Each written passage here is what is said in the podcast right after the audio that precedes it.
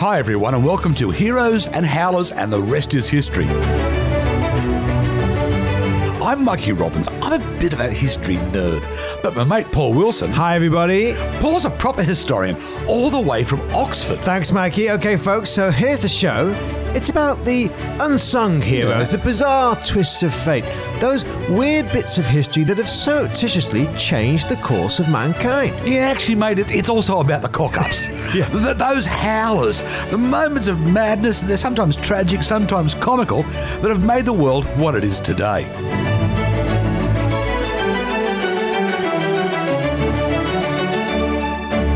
Hi, everyone, and welcome to Extra Helpings. Now, if you've come across this before, thanks for coming back. But if you haven't, this is like we like to do this at the end of a season for, for the stuff we couldn't quite squeeze in. That's right, folks. Yeah, we we got questions from you guys, of course. Yeah, on Twitter and on Facebook. Thanks for those coming in. Um, but we've also got a few IDs we weren't able to squeeze in of our own. Yeah, and then also too, uh, don't forget if you are just joining us, we've actually got two whole seasons in our dare I say the word back catalogue. Yeah, that's right. Go back, have a look at them, um, uh, or just keep following us on social media because we, yeah, we like to put up maps, of Oh. course, uh, cartoons, backstories, those kind of things. Okay, I- I'm going to say this. I'm going to say this once. Right.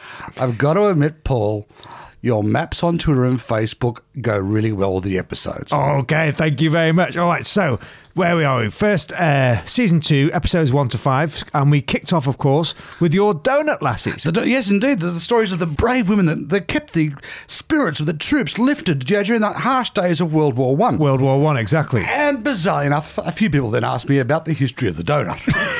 and I'm more than happy. More than happy to talk about donuts. Oh yeah, particularly in terms of you know American culture. Sure.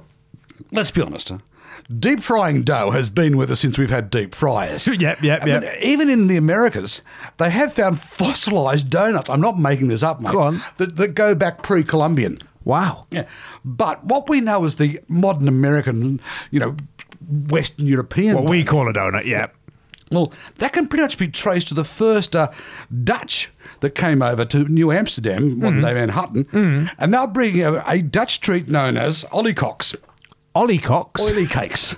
Oily cakes. Oily deep, deep fried cakes. ca- Okay. And so that's how it goes. Right. But, but yeah, I then, suppose, yeah. Donuts, oily cakes. I get it. Yeah, go on. And Then there was a woman called Elizabeth Gregory. Mm-hmm. And this is about 150 years later. And uh, she lives in New England, and her son is a ship's captain. Mm-hmm. Right. Now, she takes the oily cake and combines it. I know, Oily cake. Go on. Oh, yeah. Well, she takes the original oily cake Yeah. and she combines it with goods that her son was importing, like you know, from the from the East and from various places, like nutmeg, cinnamon, and lemon zest. Mm. Ah, yeah, And cinnamon. sugar, because by now we've got access to sugar from the south, the plantations, and al- also you know d- down to the Caribbean as well. Mm. Sure. But she comes up with the idea to counter the often raw centre, because think about it, when you're cooking it hard on the outside, it can, you know, and quickly. Doesn't get through yet. Yeah. So she fills it up with hazel or walnuts. And that's where we get the word from. Because she puts Ah. Oh, nuts in the dough. Nuts. Got Donuts. it. Okay. Now, there's so also- how come the hole then?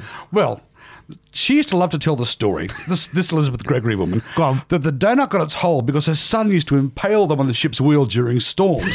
it's not actually true. I wish it was. Oh, I I wish- wish it oh, was. that would be good. Now, there is also one other question, wasn't it, Mikey? Because a few people have asked us about, obviously, you got your donut lassies, but what about the dough boys? Are they connected? See, that's a common misconception, actually, Mm. mate, because um, American uh, infantry troop were known as doughboys, and some people th- you know, did think it was because of the donuts they loved in the trenches. Mm. But the you know there's a several stories about it, but probably the best one I reckon goes back to the Civil War. When Mm. Oh, US Civil War. Yeah, the U.S. Civil War when the cavalry would mock infantry soldiers for being covered in fine dust Ah. from marching along the roads, and looked and said they were covered in dough. So they were the dough boys. They were the That's dough how boys. they got their name. Right. But the popularity of donuts is really increased by the donut lassies in World War One. Mm. And something else we got the tweet about the donut machines. Is that Oh, right, yeah. Mikey? Well, yeah, okay, you- you know when you go to one of those big donut chains and you see the donut machine. Krispy Kreme. Yeah, You- Mm. sorry, oh, well- no plugging. Well, actually, yeah, that whole thing about making that donut on that machine, which is Mm-hmm. like a conveyor belt, which also makes sure it's it's got a hold in it as well. Mm. 1920, I think in New York, a bloke called Adolf Levitt, he invents the donut machine where it goes in as dough, gets deep fried, and comes out the conveyor belt, and then gets rolled in the sugar and the cinnamon with a hole in it. with a hole in it. Right. He invents that in 1920. By, 19, Ooh. by 1931, the guy's making millions of dollars a year. That's how big it went. Oh, all right. Okay. Now the other question we also got, uh, Mikey, because it was World War One, um, and we did mention the Second Reich, um, and a few people have asked me uh, two questions, Paul.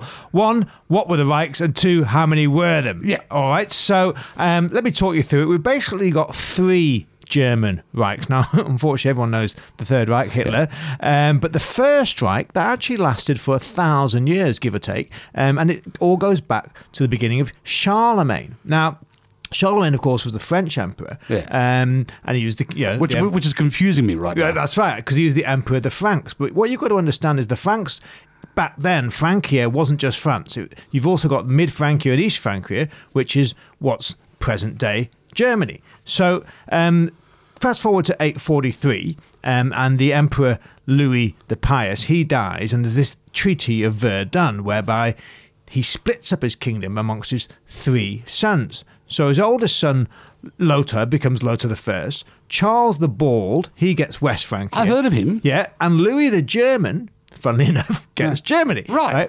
But it's still not until about 962 when Otto the First gets crowned that we actually have this term, the Holy Roman Emperor. So really, we should say the First Reich probably starts with Otto um, and lasts right up until um, 1806. That, let me guess. Gone. Was Napoleon involved? Got it in one. Napoleon defeats the last emperor, Francis II, and he dissolves the Holy Roman Empire and he replaces it with those that Confederacy of the Rhine. So that's the first right. That's the first one gone. Uh, the second one, though, it didn't take long to get the second one back up and running, and that comes, of course, with German unification, you know, Bismarck, all that sort of stuff, 1871. It's what we call the Second Reich Imperial Germany, you know, your Prussians, your Kaiser Wilhelms, um, and, and that actually sees Germany expand um, as far as Poland, even up to Lithuania, and of course, you know, you've got your colonies as well over in Africa. And- And also two in the Pacific as well. Oh yeah, New Guinea. That's right. Yeah. So.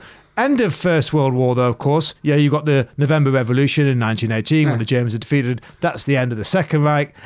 Third Reich, well, let's just say, yeah, It, okay. it did not go as Hitler had planned, and that's a good thing.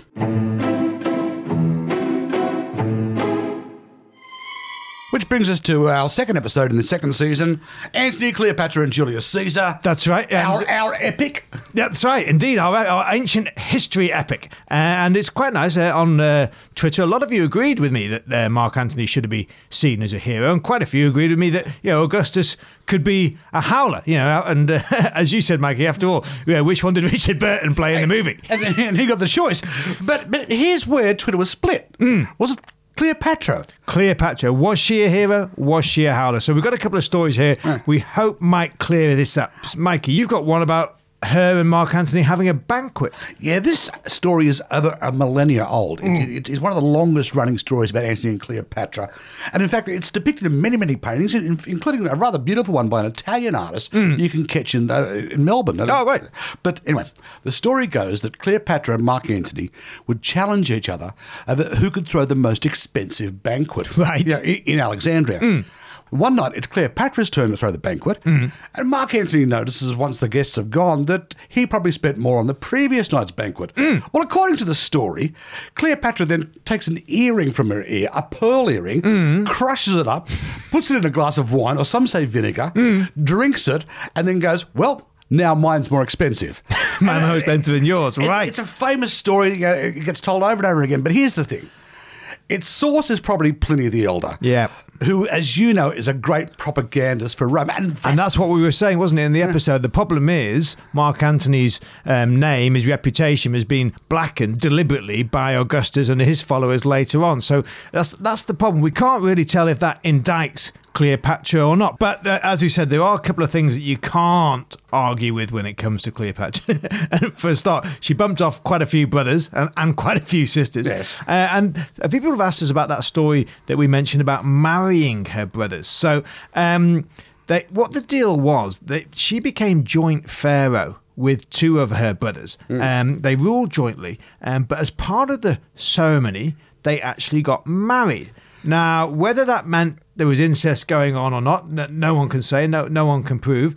but obviously, it does raise a couple of questions. Well, I mean, yeah, I've already got a couple, mate. and when it comes to pharaohs, you know, obviously incest is it wouldn't be the first time, let's just say. Which brings us to episode three in the history of King Lear and your mate Nahum Tate. it's the guy that turned King Lear, the great tragedy, into basically a rom com with a happy ending. Yeah. And that got a few people asking about, you know, what are the worst Shakespeare adaptations? Yes. And I've got to admit, I had fun. I've compiled a list of Oh, what go on. I reckon are the worst. And these are all modern. Right. These are all modern Shakespeare adaptations. 1996, Tromeo and Juliet. Tromeo. Yeah, you know, Troma Studios, the famous uh, sort of low budget horror studio. it's Oh, right. basically Romeo and Juliet, but Vampires? body piercing, kiki sex, and car crashes is what it said on the poster. In the same theme, 2011's Nomeo and Juliet. Nomeo. Oh, An animated feature with the two leads as garden gnomes from opposing families. this film actually made money. okay, now we get into some really shonky stuff. Get Yeah. Over It 2001, a teen movie where two distraught ex lovers perform in their high school's production of A Midsummer Night's Rockin' Eve. Co star Cisco of the Thong Song fame. awful, mate, just awful. The very next year, you get A Midsummer Night's Rave. Yeah, Oh, basically, dear. uh, Variety said, this is 2002, Variety said, goes for cheap laughs by encouraging the actors to chew on the scenery. Oh dear. Sibling. Not one of his most famous plays, but Mate, it wasn't helped in 2014 when it was turned on a movie with a good cast. It's Hmm. about an outlaw biker gang, bad cops, and a drug lord. Mate, it stars Ethan Hawke and Ed Harris. Right. But it's been described in several reviews as an incomprehensible mess, vapid pretentious tripe, and one critic wrote, This is why people hate Shakespeare. Oh, ouch. And I can't leave this list without mentioning Romeo and Juliet sealed with a kiss. Sealed with a kiss. That Made in makes two- sense. yeah, no, mate, it's Romeo and Juliet. It's made in 2006, but they're animated seals instead of humans. Oh, because sealed. Why not? Yeah. Bizarre.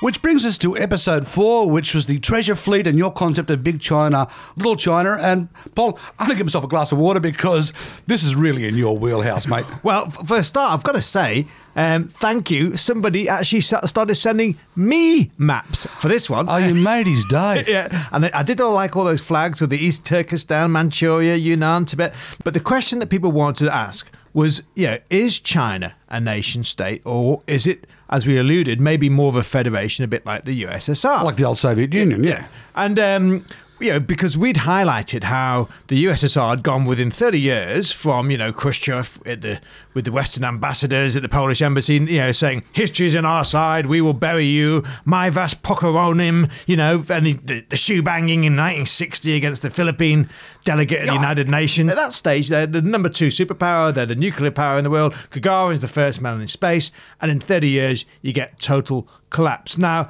I wasn't trying to say that in 30 years we're going to get total China collapse. Because that would be a big call, mate. Yeah, what I wanted to say was within 30 years there was no more USSR, but of course there still was a Russia. Yeah, and there still very much is a Russia, you know, with, Pu- thanks to Mr. Putin. Yeah. Yeah. What, so what I'm thinking about China is that it's going to be a little China phase potentially, which would mean, oh, yes, they'll keep that strong core in the middle, you know, the Han Chinese center. Yeah. Um, but it'll look very, very different to the map of China that we have today.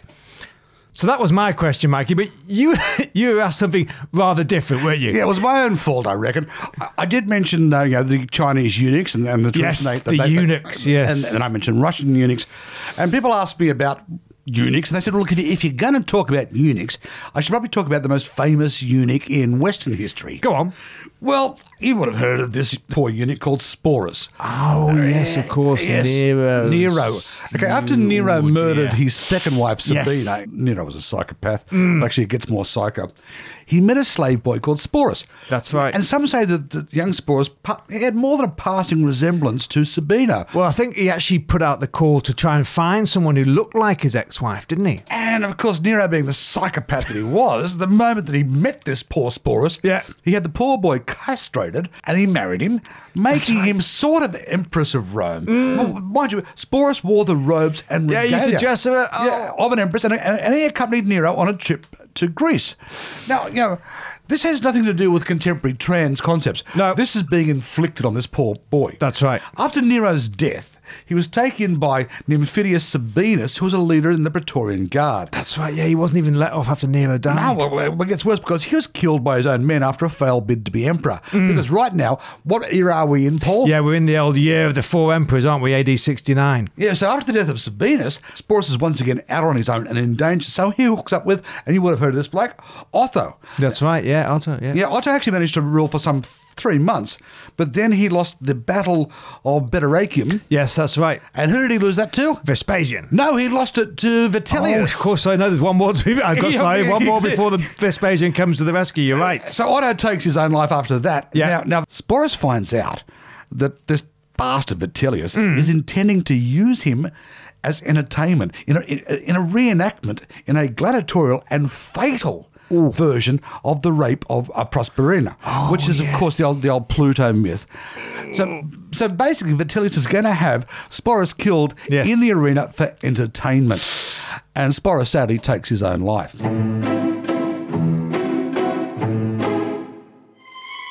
Okay, so the last one for this episode was the assassination of Abraham Lincoln. And Mikey, of course, uh, told us in that episode just how Lincoln used to enjoy keeping his documents hidden under his hat, didn't he? Yeah, well, it was one of the side benefits of having that tall hat. He would actually keep documents in there. So if you've ever asked, you know, is that really where keep it under your hat comes from? Um, and well, I've got a couple of contenders. Uh, there's also the medieval English bowmen um, who would keep their bowstrings dry. They'd keep them under their hat, for example, at Agincourt, just in case it rained, so that then they could still use their archery to defeat the French. See, that makes sense to me because uh, wet weather did play a big part in Agincourt. Well, anywhere in Northern Europe, really, isn't it, Mikey? But unfortunately, I'm sorry to say, it looks like that's just probably another one of those apocryphal tales, a bit like that legendary one about the archers, you know, giving the V sign to show they still had the two fingers. Oh, is that story not true? no, I'm sorry. I've, No, I've always loved that story. Okay, I'll, I'll file that under the apocryphal file. but uh, something that is true and something that you have got a f uh, some real detail on is um, the other question we were asked is what was this famous actor um, Booth doing murdering a president in the first place? Well, actually, he was a very famous actor. Not just him, but but think about it like this. Um, basically, Booth was part of a family that was like the, the Hemsworths, um, the Barrymores were Yep. in earlier America, or, or the Baldwins. And uh, in fact, it all starts with a, with a guy called Junius Brutius Booth, the patriarch. Right. He was born in 1796, and he was the first acting Booth. Mm. And the first child to follow him was uh, Junius Brutus Booth Jr. He was born 1821. Right. But he, look, he, he followed him into the career, but he could never really get out of dad's shadow. Right. The big one, though, is Edwin Booth. who- Edwin, Eddie. He was born in 1833. And he became one of the most loved and respected actors in the country. Because here's the thing about Edwin. He, uh, as I said, he wanted to have a great career. In fact, he became so famous in New York, he, he founded the Players Club. And if you've seen that great bar in the documentary series where Scorsese interviews Fran Lebowitz in Pretend It's a City, Mm-hmm. Yep. that's the bar that, that Edwin founded. And one last story before we go about him. Robert Lincoln wrote a letter once to the Century magazine long after the American Civil War. Robert Lincoln. Now, that's Lincoln's elder son. Yeah. Now, Lincoln retells the story. Now, it was either late 1864 or early 1865. Robert Lincoln is in New Jersey. He almost falls under a trolley car under the wheels and to probably a certain death. But a man reaches out and grabs him by the scruff of the neck and pulls him up. He turns around and it's Edwin Booth, who he recognizes because he's a famous actor. Edwin Booth had single handedly saved Lincoln's son from certain death. Wow. And this is only a few months before Edwin Booth's brother then goes on and murders Abraham Lincoln. And that squares the circle. We better get on. That's the end of today's episode, folks. So, the end of your first dollop of extra helpings. Hope you enjoyed it. And look, you know the drill by now, so keep messaging us on Twitter, Facebook, Instagram, whichever you prefer. And if you want to go back to season one, you know, go back to the back catalogue, as Mikey suggested. You know, always the same handle. At the rest is hist. the rest is this. You'll, you'll find it in the show notes. And wherever you're listening, please don't forget to like, subscribe, comment on whichever platform you happen to use. You know, always good to get the feedback. And uh, tell us a few more heroes and howls you'd like to have covered in future episodes. All right, which brings us to next week, which is the other half of the unfinished business, episodes six to ten.